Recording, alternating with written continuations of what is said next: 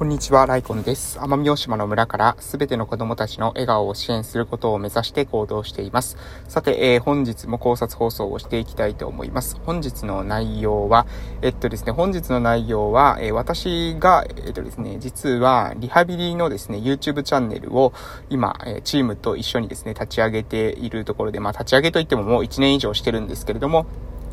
えー、そこでですね、チームのミーティングしてる時に、非常にね、あの、そのチームメンバーの人が、えー、言ってた話が勉強になったので、え、それをですね、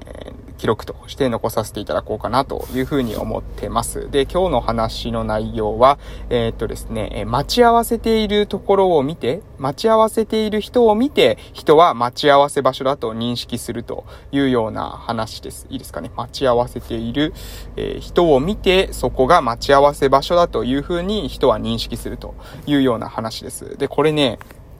聞いた時にですね、もうめちゃくちゃ、あ、なるほどなというふうに、うなずいたところなんですけど、えこれどういう話かというとね、例えば、まあ皆さん、んなんかね、えプラットフォーム作りたいっていうふうに思ったことないですかね。例えば、え私たちも、え私もですね、今、その、別でっていうか、え私ね、あの、鹿児島県の奄美大島某村で、え地域おこし協力隊をしてるんですけれども、えその中で、え村の人たちが、まあ、交流できる場所っていうのを作りたいなということで、そういった、なんだろう、ある意味プラットフォームっていうんですかね、え、人が出会えるような、そういった場が、え、作れたらいいなというふうに思って、え、場所を作ったんですけれど、じゃあその後にどうやってね、人がそこを待ち合わせ場所に使ってくれるのか、人が集まる場になっていくのかっていうことを、え、これをね、もう少し、もう一度考える必要があるんじゃないかなと思います。そしてそのですね、日々、え、どうやったらね、え、集まるんだろうか、使ってくれるんだろうかっていうことを考えているんですけれども、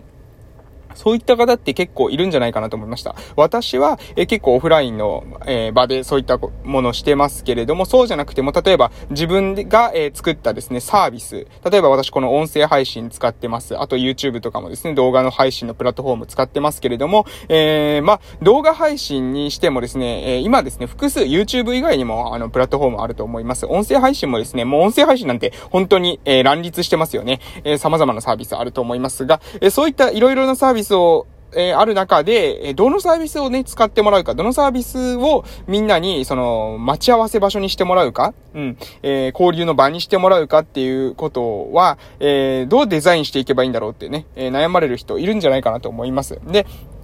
その時にですね、えー、自分の、えー、そのチームメンバーが、えー、言ってくれてたことっていうか、言ってですね、非常に勉強になったことが、あの人はですね、待ち合わせ場所、待ち合わせ場所があって待ち合わせるのではなくて、待ち合わせてる人を見て待ち合わせてる、待ち合わせ場所なんだということがわかるということです。つまり、えー、卵か鶏かみたいな議論になる卵か鶏かみたいな、えー、もの、問題というか、えー、その時に、えー、待ち合わせ場所があって、そこに待ち合わせる人が出てくるんじゃ、だよというわけじゃなくて、待ち合わせる人が先にいないといけないということですね。待ち合わせてる人がいて、初めて周りの人は、あ、そこは待ち合わせ場所なんだというふうに分かってくるというわけです。まあ、東京とかで行くと何ですかね、あの、よく私たちのイメージとしてはね、ドラマとかのイメージとしては、なんか8校前でとかですね、えー、待ち合わせ場所にしてるんじゃないかなと思いますけど、じゃあそれはなんでかというと、えー、8校前で待ち合わせてる人がいたから、あ、そこで待ち合わせようとというふうになったんじゃないかなというのが仮説ですね。まあ、その他にも、その待ち合わせる場所が、え、その、何ですか、え、とっても目立たないところだったら、え、どこで待ち合わせればいいのかわからなかったりしますよね。なので、え目立つところ、である必要もあると思います。そういったいくつかの特徴はあると思うんですけども、じゃあ果たして、え目立つ場所だったらどこでも待ち合わせ場所になるのかというと、そういうわけでもなさそうだぞと。えま、え目立つ場所であって、あるとか様々な条件、えー、いくつかですね、待ち合わせ場所に選ばれやすい条件は複数あるのかもしれませんけれども、でも、えー、そういった条件が、えー、あると、同時にですね、そういった条件だけがあれば、じゃあ果たしてまた待ち合わせ場所になるのかというと、えー、そういうわけでもなくて、えー、やっぱりね、待ち合わせてる人がいるっていうことが待ち合わせ場所になってくるための、そのキーポイントなんじゃないかなというふうに思います。えそこでですね、私たち、え今後ですね、まあ、そういったプラットフォーム、うん、を仕掛けていきたいなというふうに思ってるんですね。あの、リハビリテーションに関するね、あの、何か、あの、プラットフォーム作っていきたいなというふうに、えー、構想をしてるんですけれども、その中で、えー、待ち合わせ場所を作っていく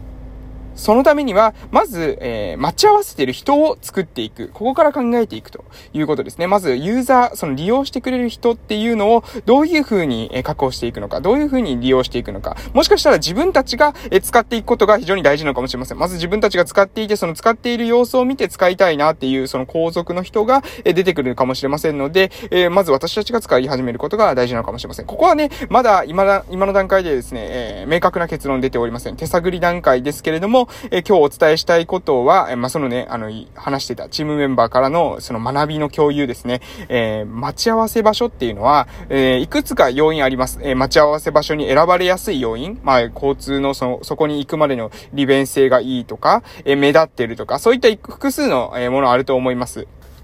けれども、それはあくまで待ち合わせ場所に選ばれやすい要因でしかないと。で、そこにですね、プラス、それとその要因、選ばれやすい要因とプラスして、決定的にですね、待ち合わせ場所になるために必要なのが、そこで待ち合わせている人が現実いるかどうかです。現実いるか。待ち合わせ場所だっ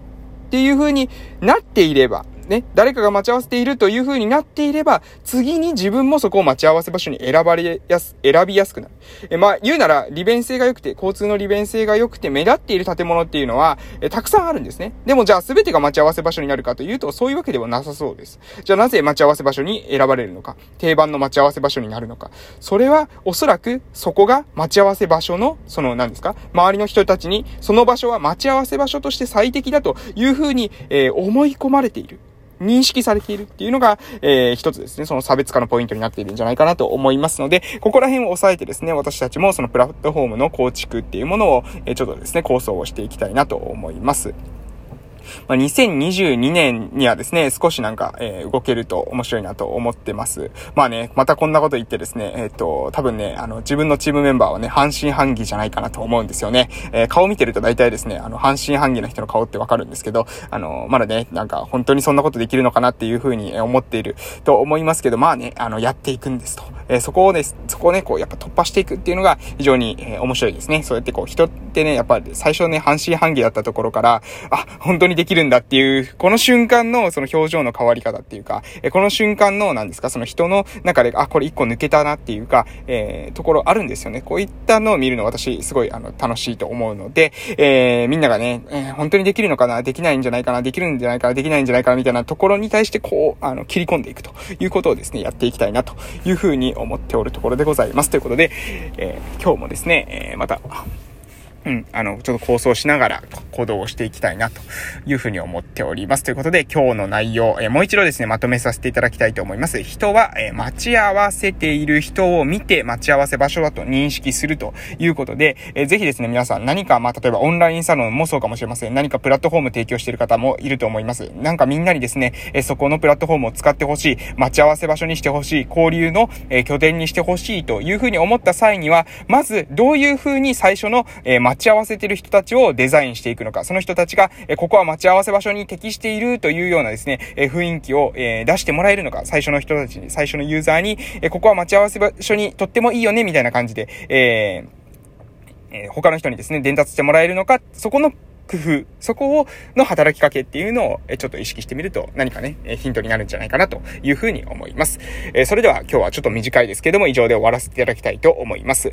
えーライコンラジオでは朝と夕に1日2回配信をしております。朝は1日の、えー、スタートダッシュを決める名言、えー、ニーチェの言葉を今投げしておりますけれども、えー、そういった内容。そして夕には私の学び考えたこと。あとはですね、読書とか、えー、コーチングとか、心理学っていうのにも興味があります。えー、そういった内容もですね、えー、たまにはね、話せたらなと思いながら、まあ、基本的には私の考えたことをまとめるっていうことを、まあ、メインコンテンツに、え、しているというような感じですね。で、まあ、これは1年後、2年後に私自身が、ま、聞き返した時に、あ、あの、うん、あ、あの時こういうこと考えたんだとか、かっていう、まあ、声のブログ的なね、えー、意味合いもありますので、えー、毎日ね、取り留めもないことを話している時もありますけれども、またお時間ある方、えー、聞きに来てくださいますと大変嬉しいです。